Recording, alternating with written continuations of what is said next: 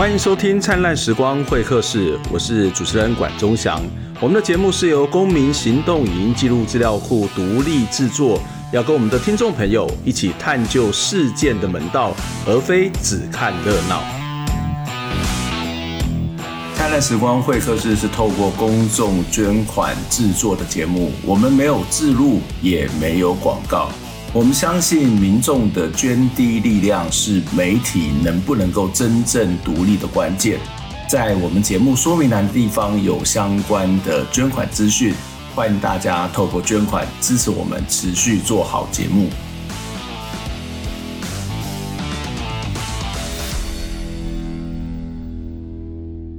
今天要跟大家谈这个议题呢，其实跟很多人是息息相关的。呃，我们听过一句话叫做“住者有其屋”，也就是他会强调住宅这件事情是一个基本普遍的人权。可是，在这个资本主义社会里面哦，你要真的来去达到“住者有其屋”，其实并不是很容易的事情。虽然历年来的政府都曾经提过一些打房的方案啊，或者是社会住宅，但是在以经济发展为前提，或者是纵容某种。在这个土地炒作或是建商的状况底下，使得这个住宅这件事情它变得非常非常的不平等。所以今天在节目当中呢，跟大家就要邀请到的是呃都市改革组织的秘书长彭阳凯来跟我们做一些分享。而今天这个单元其实也是我们新的单元，就是叫做管建社运。我们要透过一系列的这个人物专访、组织的专访，来让大家了解到在台湾事实上有许多的。这个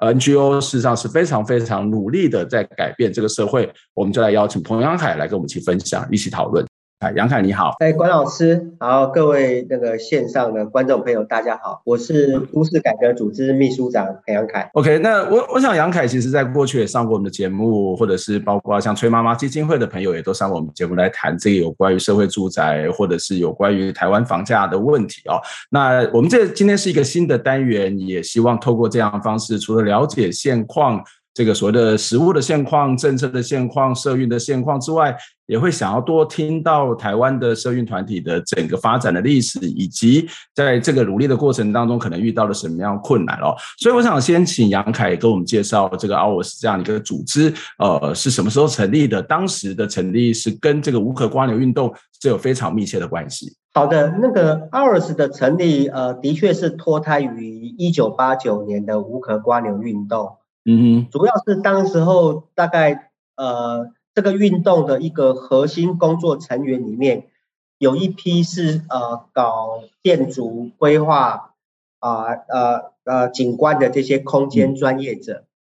然后他们在这个运动的结束之后，就开始在思考说，应不应该组成一个以这样的专业者为组成，可是他。关注的是一个都市环境跟空间正义议题的一个组织，大概经过一些筹备，我们的正式成立是在一九九二年，OURS 正式成立，所以到今年也快要三十年了，大概是一个背景是这样子。那另外一个当然是说，OURS 因为也是因为这样一个组成的背景，大概我们应该是算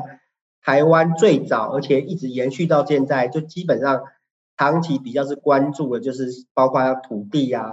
都市啊或住宅这样以这样的政策为主题的一个抗议型的一个 NGO 团体。这样的一个一路走来三十年哦，其实这三十年来在台湾社会应该也发生了一些变化哦。也许可以请杨海我们分享一下，这三十年前跟三十年后整个台湾的住宅环境，或者是这种所谓的呃都市的环境跟。现在有什么样的一些差异，有什么样的不同？而在三十年前的诉求又是什么呢？呃，我先从呃三十年前呃八九年这个无壳蜗牛运动讲，因为它是接在前一波，大概是从民国七十六年开始，嗯，有一波台湾的房价的快速飙涨。那那时候的因素大概主要是跟台湾的股市，哦，大量的热钱等等有关，嗯，然后所以就是有大概就在两年。两三年内，我们的台湾房价在飙涨了两到三倍，好，但是一个这样的快速的一个飙涨的过程中，那当年当然就是有一些朋友组织起来，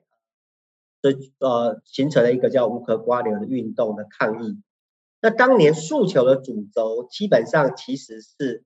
这个词其实大家听过，就叫做住者有其屋。对，所以当年的基本想法是说，嗯，呃，居住是一个国民呃应有的权利，国家应该来保障或是协助人民实现，而且是一个拥有住宅这样的一个想法。嗯、所以当年这个这个想法，当然其实其实我们现在来看，现在现在我们的看法当然有一些不一样，跟当年的想法是一个住者有其屋的一个这样的想法。然后在这个想法下，实际上坦白讲，我们自己当然后辈的观察是，当年这个运动当然它有一些呃有一定的声势跟社会影响力，嗯，可实际上它对整个台湾住宅的政策并没有形成一些比较实质性的改变。一个是政策方向，一个也没有落实到有相关的一些法令跟制度的出台，大大概是没大概是没有。唯一有改变的是第一个事情，是因为。在无壳蜗牛运动之后，就当时候的行政院长叫郝柏村，嗯，他就是再次推出国民住宅政策，嗯，包括现在现在大家知道的，为什么淡海新市镇会被开发，当时候就是基于这个理由，啊，说要开发更多便宜的住宅给民众来居住。那第二个的第二个的影响，其实到现在都有。当时候政府对应这个诉求的想法说，因为你们要住者有其屋嘛。怎么办呢？房子很贵，怎么办呢？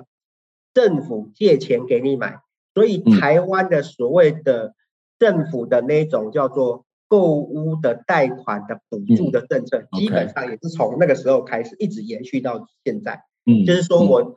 我借钱给你买，把把那个银行，你可以过去可能只有还十年、二十年，我现在可以让你还到三十年，那中间可能政府有些利息的补贴，大概是。这是第一个阶段是这样，那在在这个阶段上，当然我觉得中间是因为整个台湾又历经了后来有一波的这个房地产的不景气，啊，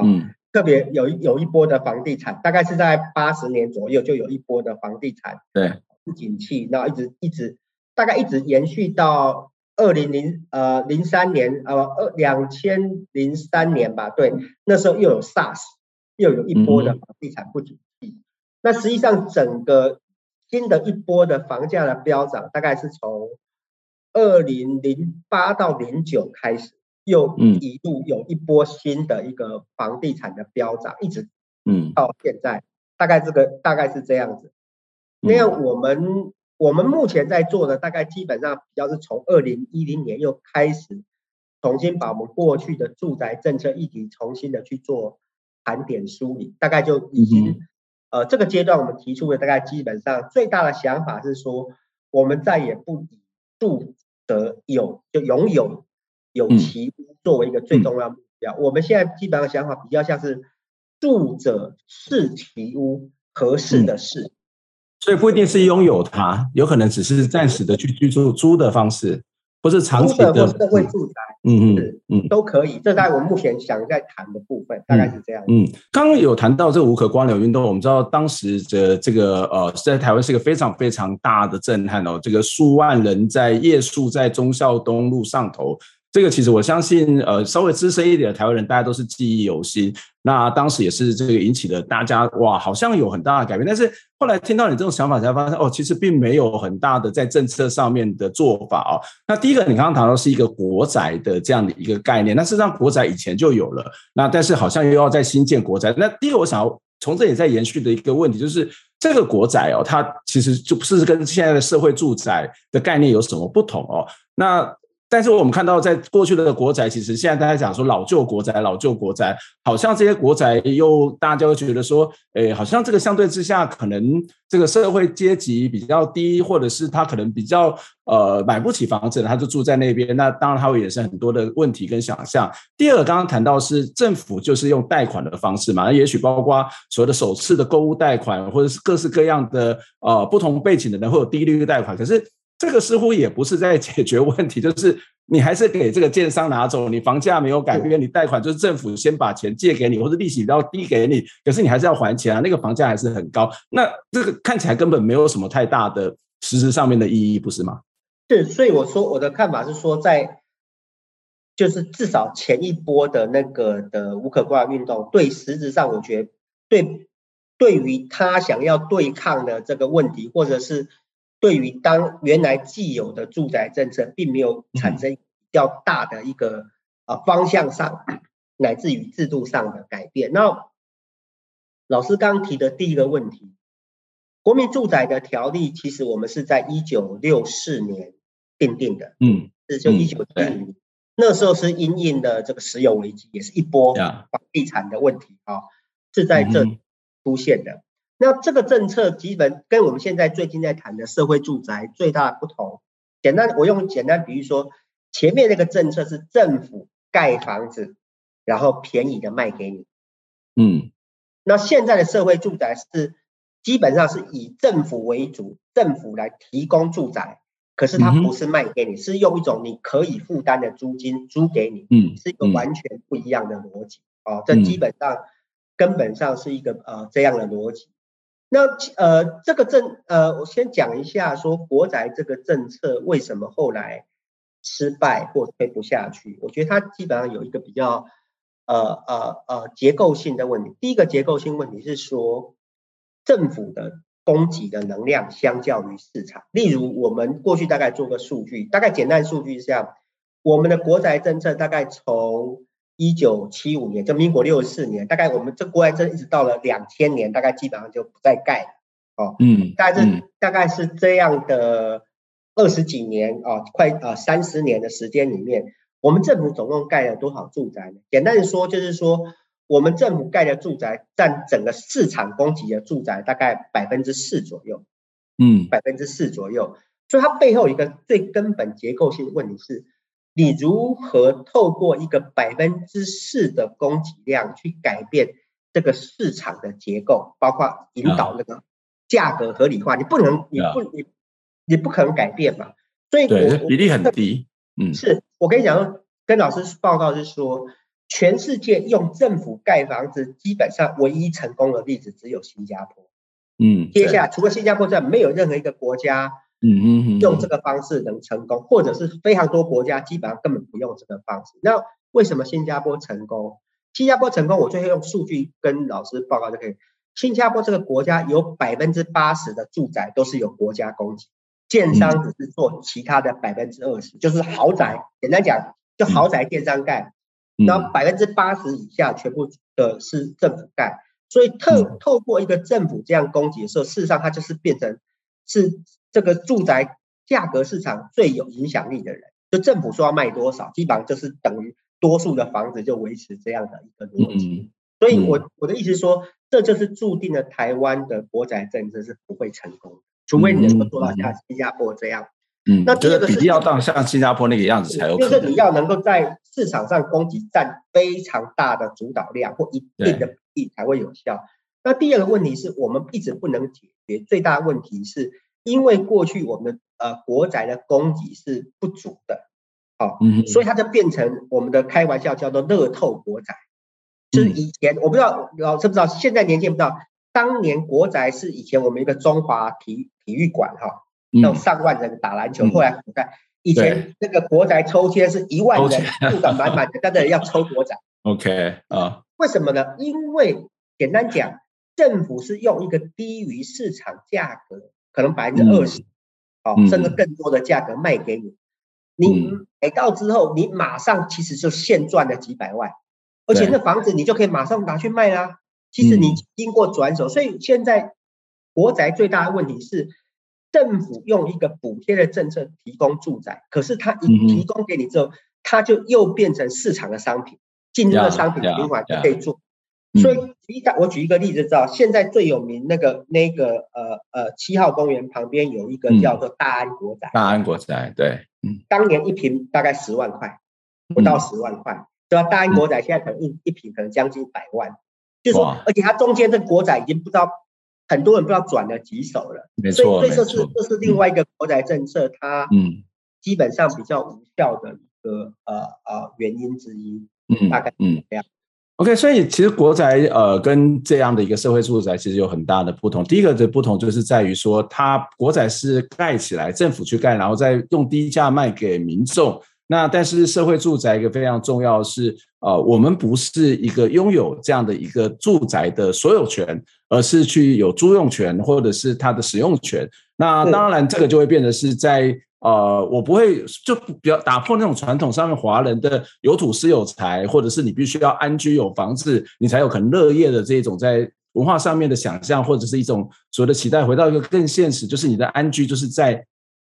这个住宅当中，你就可以住下来。可是，在这几年，其实也不断的很多的人在提出社会住宅、社会住宅。可是，在台湾社会住宅的提出，呃，大概就会跟弊案就会被联想在一起啊，或者是他可能就会觉得说，社会住宅会不会只是一些呃影响到其他的房价等等啊，或者是又觉得社会住宅好像我们的这个居住的使用的期限也是很短，那未来我们还是要去买房子。似乎这个社会住宅，我不晓得在现在的实际的执行的状况是什么，它是不是也有一些在观念上面一些迷迷思必须要澄清的地方呢？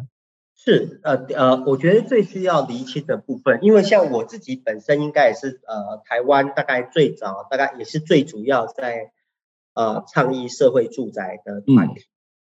那我一直我们觉得现在，我觉得社会住宅现在有一个呃。有几个迷失，第一个层次的迷失是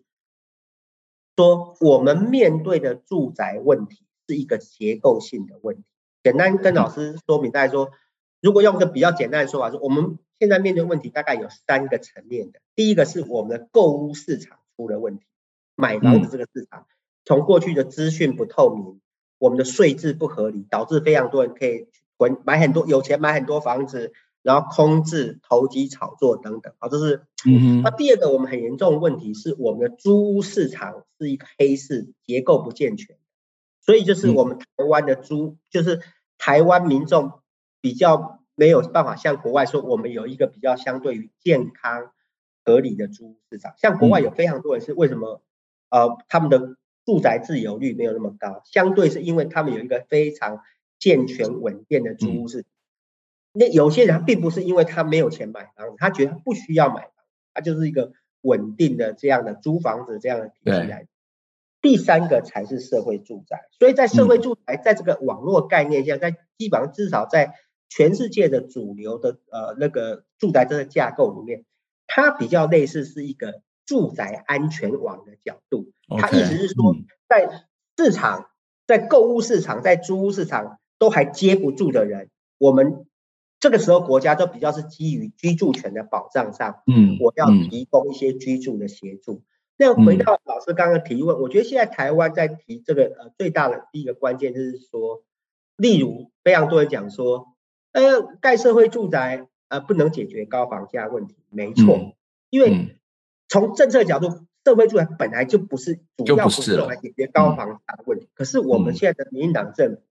就是。每天年轻人跟他抱怨高房价等等，所以他蔡英文就跟他讲是 我要盖社会住宅，就有点答非所问啊，好，就是民众抗议高房价，而且是某种让大家往那个方向以为就是解决问题，但其实并没有嘛。是是，所以我是觉得，所以应该是说，现目前的社会住宅里面，我们背负了太多不是社会住宅可以处理的住宅问题。嗯，好，这是一个点。例如像说我们的租屋市场有黑市很大的问题。这个用政府盖社会住宅也没有办法解决，你要去改革你的租屋市场的呃问题。好，那如果从这个角度来看，我们第三个面对到第二个主要的迷失，是因为台湾从来没有盖社会住宅的经验。坦白讲，嗯、国外盖社会住宅欧陆都超过一百年，那比较主流的国家基本上都是在上个世纪二战后，哦，一九五零年大量新建。那我意思说，现在全世界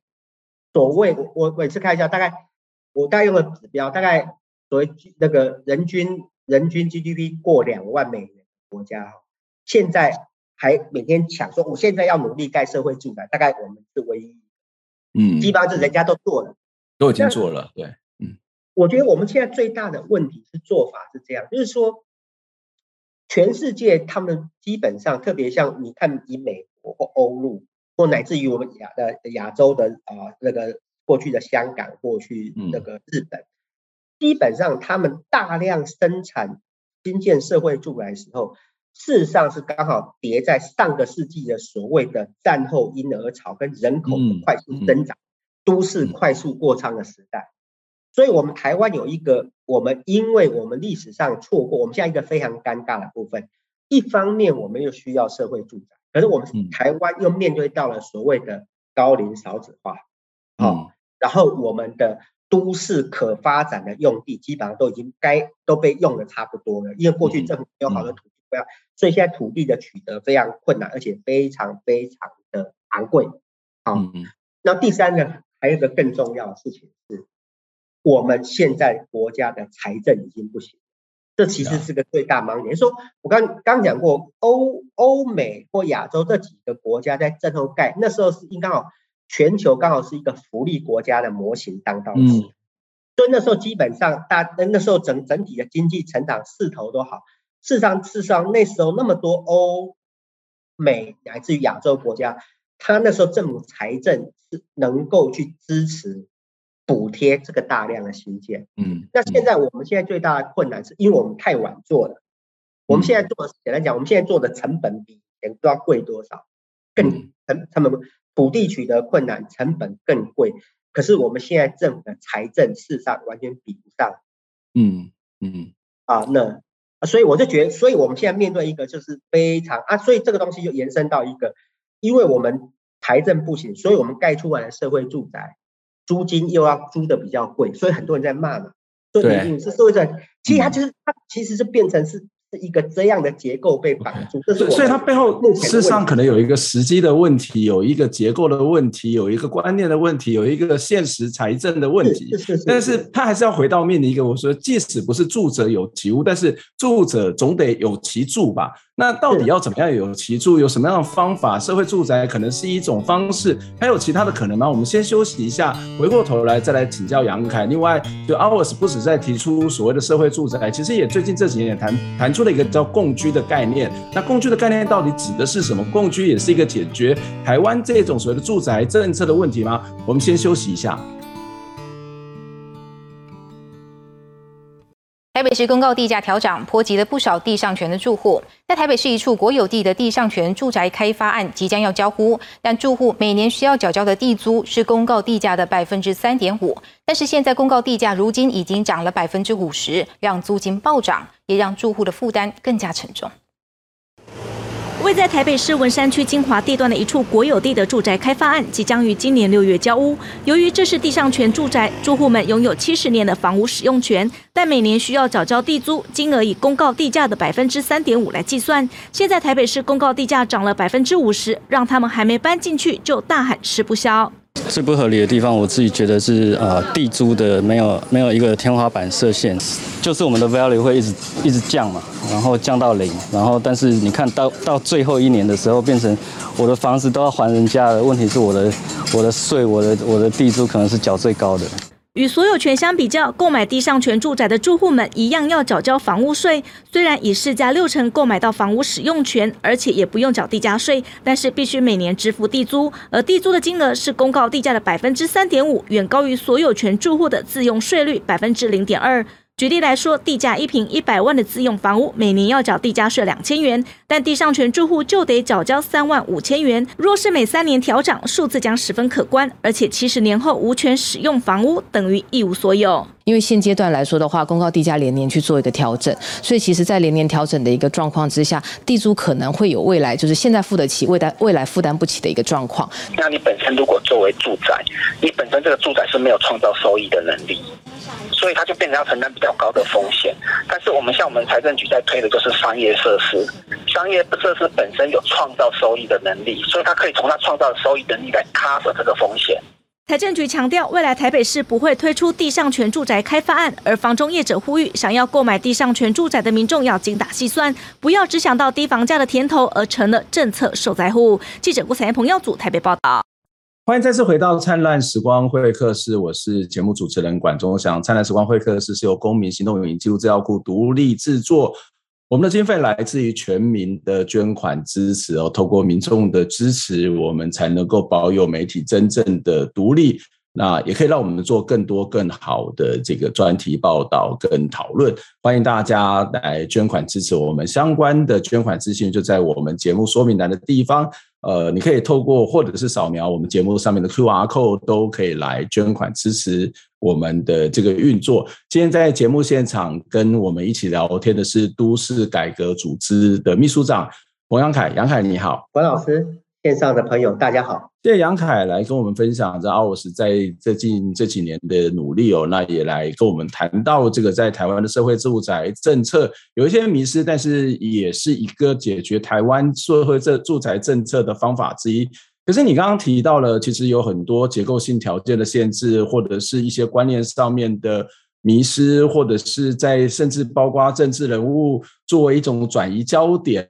的这一种回避责任、转移焦点的一些做法，但是我们毕竟还是要面对的是这个住宅政策的问题。那虽然看起来我们的时间已经比较晚了，那社会住宅政策。还会是一个方式吗？或者是其他国家？我们知道，像荷兰或是一些欧洲国家，他们其实社会住宅政策也是这种有目共睹，有很多值得学习的地方。这会是我们可以参考的一句，或者是我们还有什么其他的可能性呢？分两个层次来看，第一个层次是说，我觉得我们台湾社会住宅要持续的推动，可是不能只有社会住宅。那我们、嗯、我们 OURS 大概这些年的倡议主张，其实我们的讲法都是三管齐下。我们除了要政府做社会住宅之外，我们在倡议一些住宅购物市场的改革，像说最近有这几年已经有一些制度的改革出现，像说大家应该有听过实价登录这个制度，就资讯透明化的制度，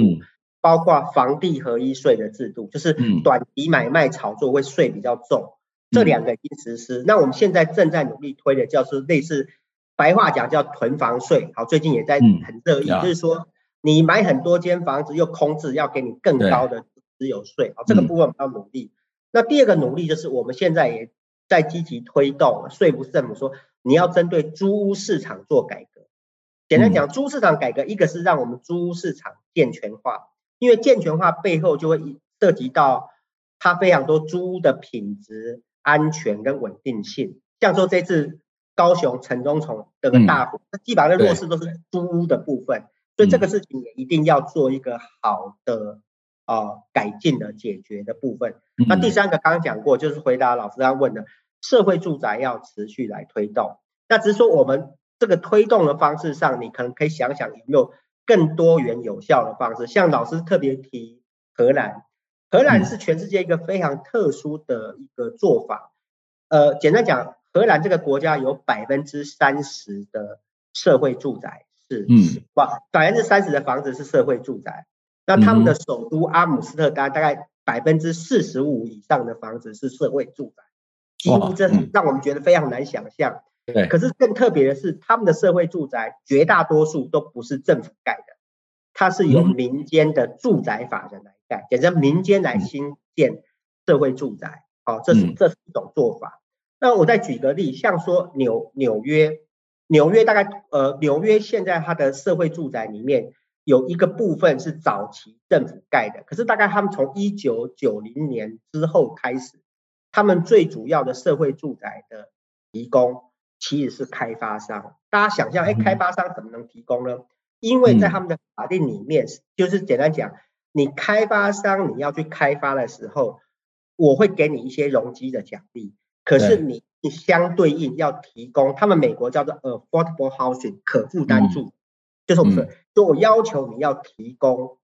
这样的一个住宅来去做，客客责与开发者有一些责任嘛。啊，就他必须要负担公共义务嘛，因为你取得了容积，你取得了这个土地的使用等等，你 要有公共义务。台湾台湾最离谱就是我们建商的什么容积，大家都白拿白送，他不需要做，对不对？所以说我的意思说。事实上，非常多国家有包包括像说我们邻近的韩国，韩国甚至在他们的、嗯、他们的都更，就是类似我们台湾都更条例里面，嗯，直接明定了，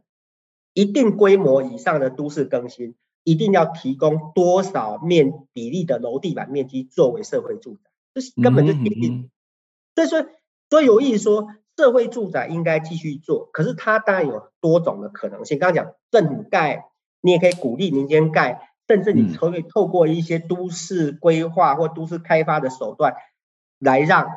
那个所谓开发商提供。我就觉得我们接下来其实要多想一想，我们要怎么样更有效率的来去增加我们社会住宅的部分。可总体上，我们认为是三管齐下，不能说每天只是讲说我要盖社会住宅。我们讲过，它不能够，它是必要，可它不能够解决所有的住宅问题。嗯，那刚刚讲过，购物市场还整个租屋市场这个结构，一定要做更多的改革才行。嗯、这大概是基本的看法。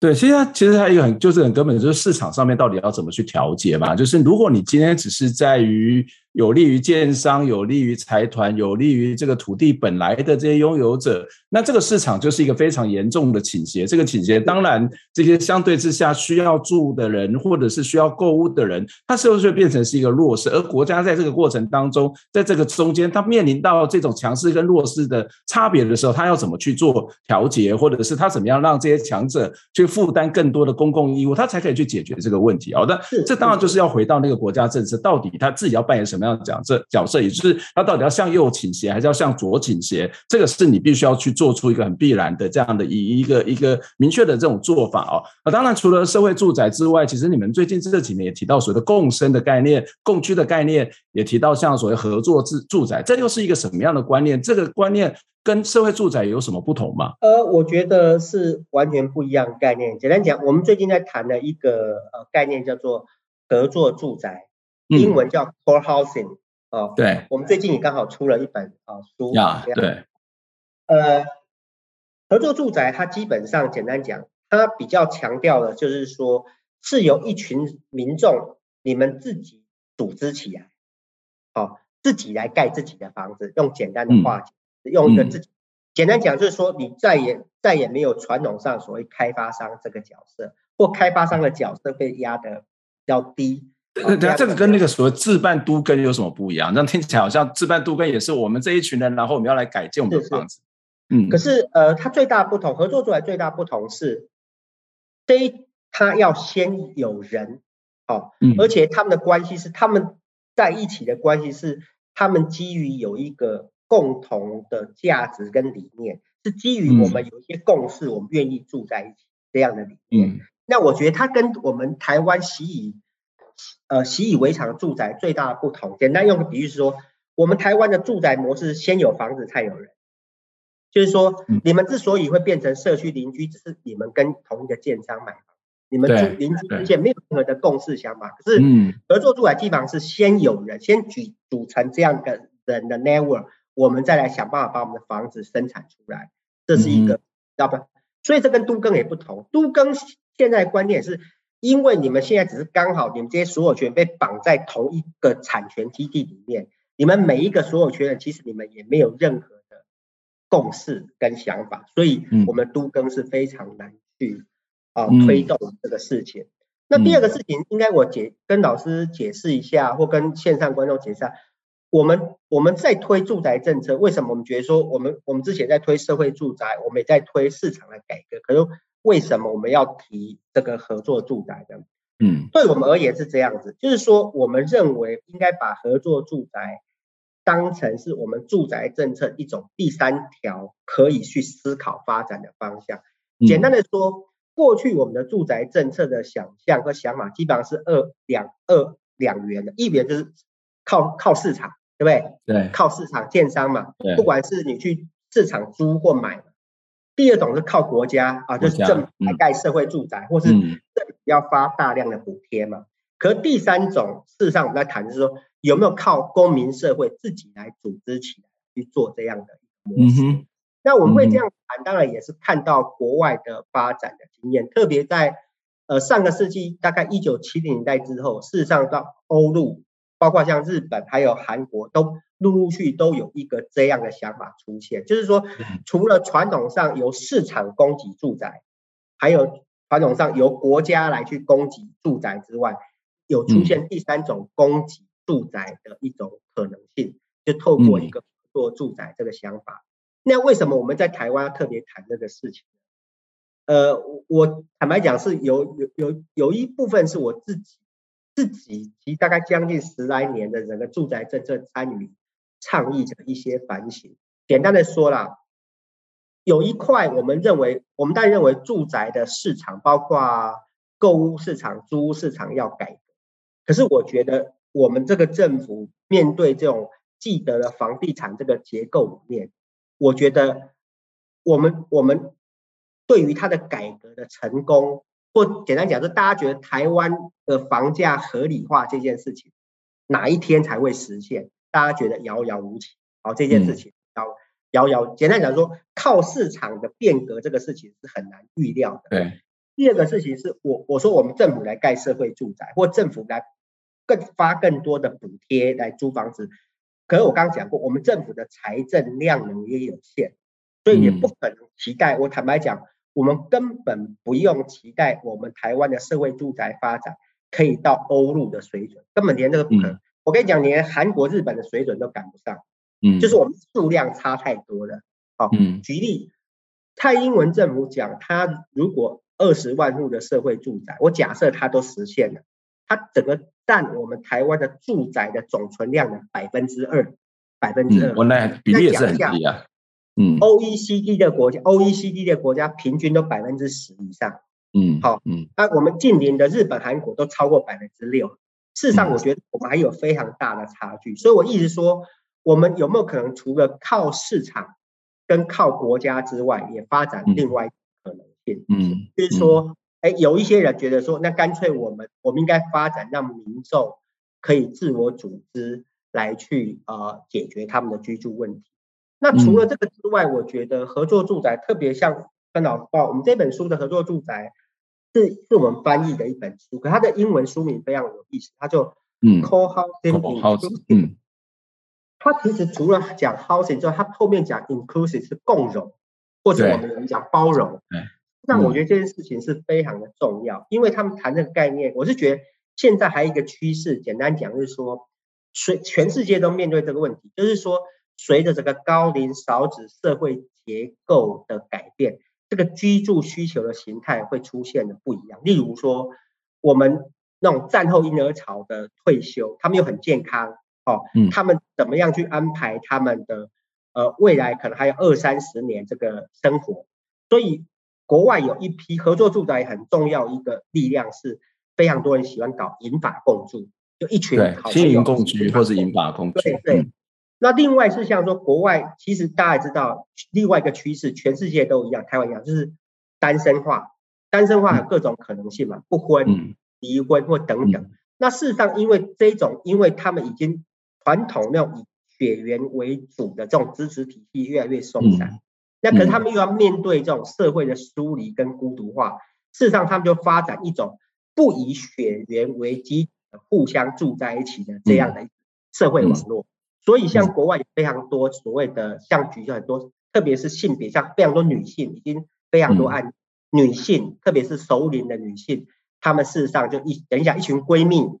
组在一起，她们来去住。那，甚至我也觉得还有一些非常特殊，像国外有针对像 LGBT 这样的群体，嗯，他们也是基于这样，他们有些不，特别是也是一样，就是他们也，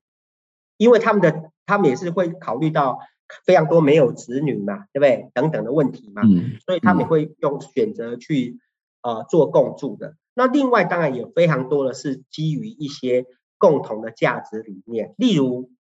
呃最具代表性的是。全世界公认第一个合作住宅的案例是一九七二年在丹麦。嗯，啊，嗯，他们是什么组成？它是有五十个家庭，那个家庭是基于共同教养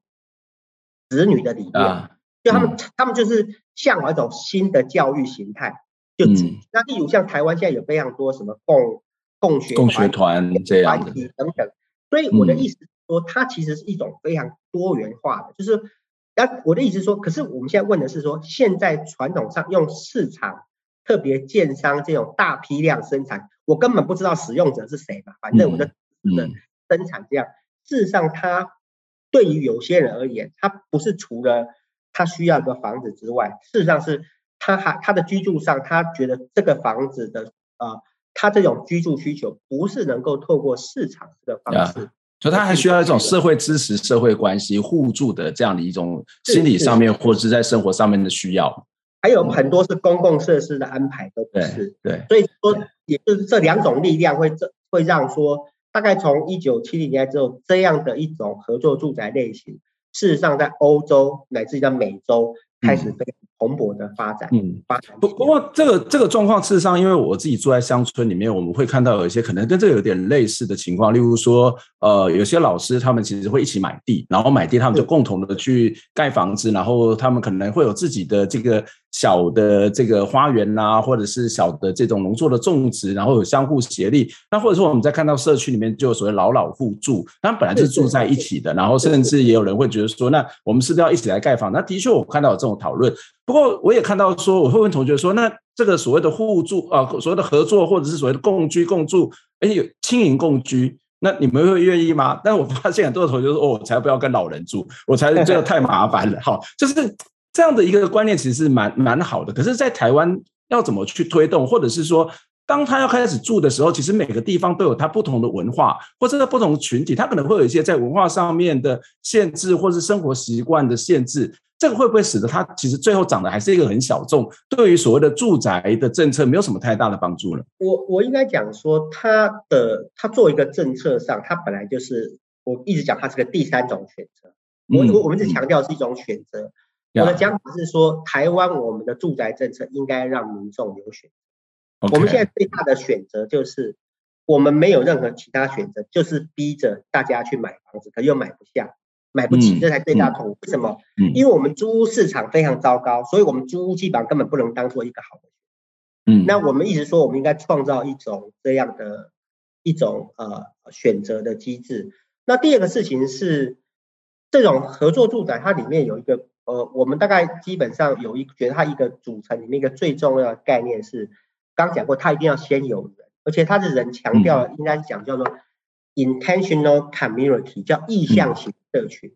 所以，可是我的意思说，它基本上就是说，你这一群人结合在一起，一定会提出一个你们共同想要居住在一起的一个一种是共同的需求，嗯，或者是你们要实现的想法。我觉得这件事情是。所有这个群体里面，可以这样的一个模式可以组成的一个嗯最重要的方式，嗯，啊，只是说这种共同组成在一起的方式，它的确可以很，它是多元的，所以概念上是这样。概念上，国外这个发展里面，应该说它基本上一个社区都不会像我们传统建商盖什么一百两百，不是，对对，是说不大的社区，可它可以很多个，嗯嗯，它是个很多个很多个。很多个像像像像德国现在像这样的社区，现在有上千个，就是这种比较是意向型的为组成的一个部分。那它里面就有各式各样很多元，例如刚刚讲过，它的组成类型很多元，有一些比较有主题性，有一些也是这种叫做呃所谓的跨跨社群、跨年龄的也有。嗯，好，嗯，然后它的它的住宅建筑的样态很多，例如它有比较都市型的。都市型可能就跟我们现在想象是一种集合住宅，嗯、那它也很多是就是比较回归叫乡村哦，就是我们讲的是说透天错群这样的一个集合，对对，对，而且它也有很非常多方式是你可以去盖。事实上，可是他们像国外有非常多，特别都会区里面有非常多是其实是既有的房子，它去活化利用就好了。事实上，我们台湾有一种房子、嗯嗯、也是有，对，它有各式各样的方向的。嗯可是我觉得它这里面非常可贵的一个精神，就是这种机制里面，它其实调动了民间自己的量能，嗯，调动了自己的量能，就是说一方面他们很清楚是说，他们不要去走传统的那种，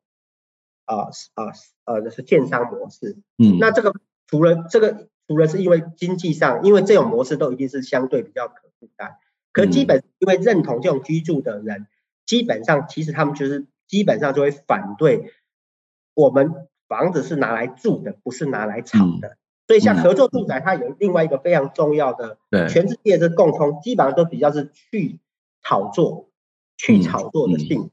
我我觉得这是还蛮重要的。那我特别想在台湾谈，其实这个事情，就是说，我觉得我们应该跟台湾的民众介绍一种居住的想象，原来可以这样住，嗯、一种。居住的文化，我住我住有一种这样居住文化，而且有一种居住的价值很重要，就是说房子是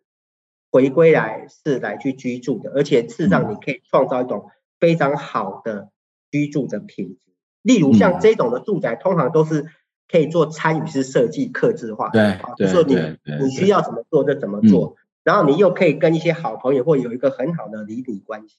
而且它的价格又相对于可负担的。我们一直在想说，我们应该把这样的想象可能推出来，好，就作为一种选择。这在我们现在想要倡议的事情。那当然，除了这个观念的推广倡议之外，因为 OURs 是在做。政策倡议的，事实上，我们配合这个观念的时候，我们要提说，如果国家要支持这样的发展里面，你应该有一些怎么样对应的政策跟机制。嗯嗯、例如欧陆的发展，一定是有对应的一些相关的法规啊、政策跟机制。简单讲，就是要要把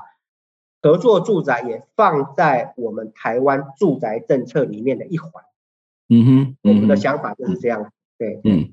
OK，其实，在台湾有也最近这也开始在推所谓的公民公民电厂嘛，哈，就是也是开始透过第三部门来做这种所谓的发电。那其实刚刚谈到这种所谓的互助的这种合作住宅，其实我知道有些宗教团体，他们其实也在做类似的事情。对，他们其实也都开始有这种，嗯，就是有些这样的观念。串联的台湾一些有兴趣的都有在谈，只是大家都在努力中。嗯就像宗教因素也是一群，也是一个很重要的共居的理由吧。对对。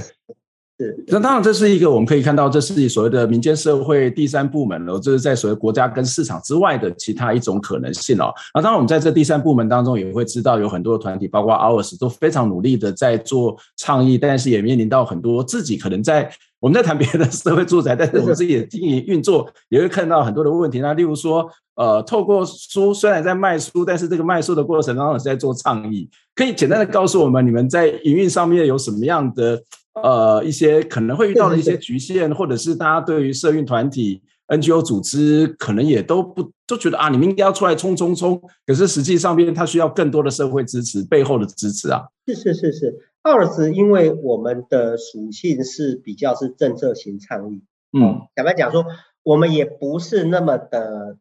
冲撞取向，可是我们简单讲，我们比较是一种呃呃议题跟专业导向的一种政策。这样，而且我们又不做直接服务，好，嗯，所以事实上我们在简单讲就组织发展，我们的募款相对是比较新。例如跟我们一起来奋斗合作住宅的非常多的团体，因为他们比较是做第一线的服务，哦，嗯，所以他们可能在募款上相对，我觉得对我们第一个最大的挑战是，我们如何有效的来去维持一定的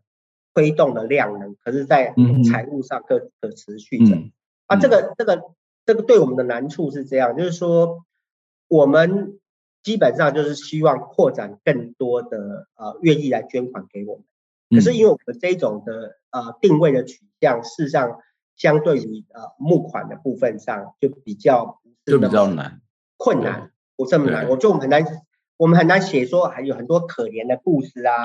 对，感人的故事让大家 比较难用所谓的情感去做诉求，然后我们跟你讲的是说我们改了什么政策，修了案，那大家都觉得呃这个虽然很重要，可是大家很难。其实那是无感的，你们推的东西在一般人短期觉得重要，但是他不会有很切身的感受，很难呐。嗯，那第二个当然是说我们自己又希望不要太依赖政府，因为坦白讲，我们是一个非常我们是一个专业导向的团体，像。早期里面，事实上我们我们是有能力可以承接政府非常多的规划研究的计划，可是我们又希望不要不要依赖这件事情。这当然跟我们希望提提出一些倡议的主张是有效的。所以就我们而言，我们当然也许可以透过关老师这个频道来去，呃，也是希望说，如果有非常多人认同，呃，我们的。主张，或者是觉得应该来支持台湾的这个居住的政策的改革，嗯，特别如果你认为应该特别要关心一些年轻人乃至于弱势的居住问题，啊，我们当然也非常欢迎，嗯，大家来去捐款给 OURs，然后当然也可以买书啊。不过坦白讲，我们当然财务上根本不是在靠书，我们书的部分是理念的推广。那如果大家想多了解一下，也欢迎来购买我们的书。我们应该在二十八号。呃，之后就会在正式的类似像博客来或这些一般的书店的通路就会正式会开始，所以大家也可以来购买我们的书，多了解一下我们现在谈的合作住宅的理念。嗯，我想各种不同的方式都是一种可以支持的方法，特别是我们在今天的节目当中非常强调，一直在讨论的是公民社会啦，就是。呃，当然，如果是一个比较偏向社会主义的政府，当然国家的角色是很重要。可是，呃，又未必能够取代，因为国家即使它可能是一个左派执政，他也不知不觉的变成是右派或某种政治上面的妥协。这个更大的力量就是你要什么样的一个国家，什么样的国家机器，跟你的公民社会到底有多强大是有很大的关系啊。那公民社会的强大与否，它也绝对不会是一个个人说我很厉害，我很冲，我很关心社会而已，而是要一种组织，然后要有团体，要一些共同的倡议跟行动。那我想在这里，我们也会陆陆续续跟大家介绍不同的 NGO 组织、社运团体，也希望大家能够透过我们的节目来了解他们，然后知道他们在做什么，成为这个进一步去支持的力量。今天非常谢谢杨凯给我们这样非常丰富的讯息，从台湾过去的历史的发展、hours 的发展，以及到目前台湾的国家的社会政策、呃住宅政策到底面临到什么样的问题，让我们非常清楚的知道这种情况。谢谢你，那下次希望下次有机会再来请教杨凯相关的问题。谢谢，我们下次再会，拜拜。好，也非常谢谢管老师，再见，拜拜。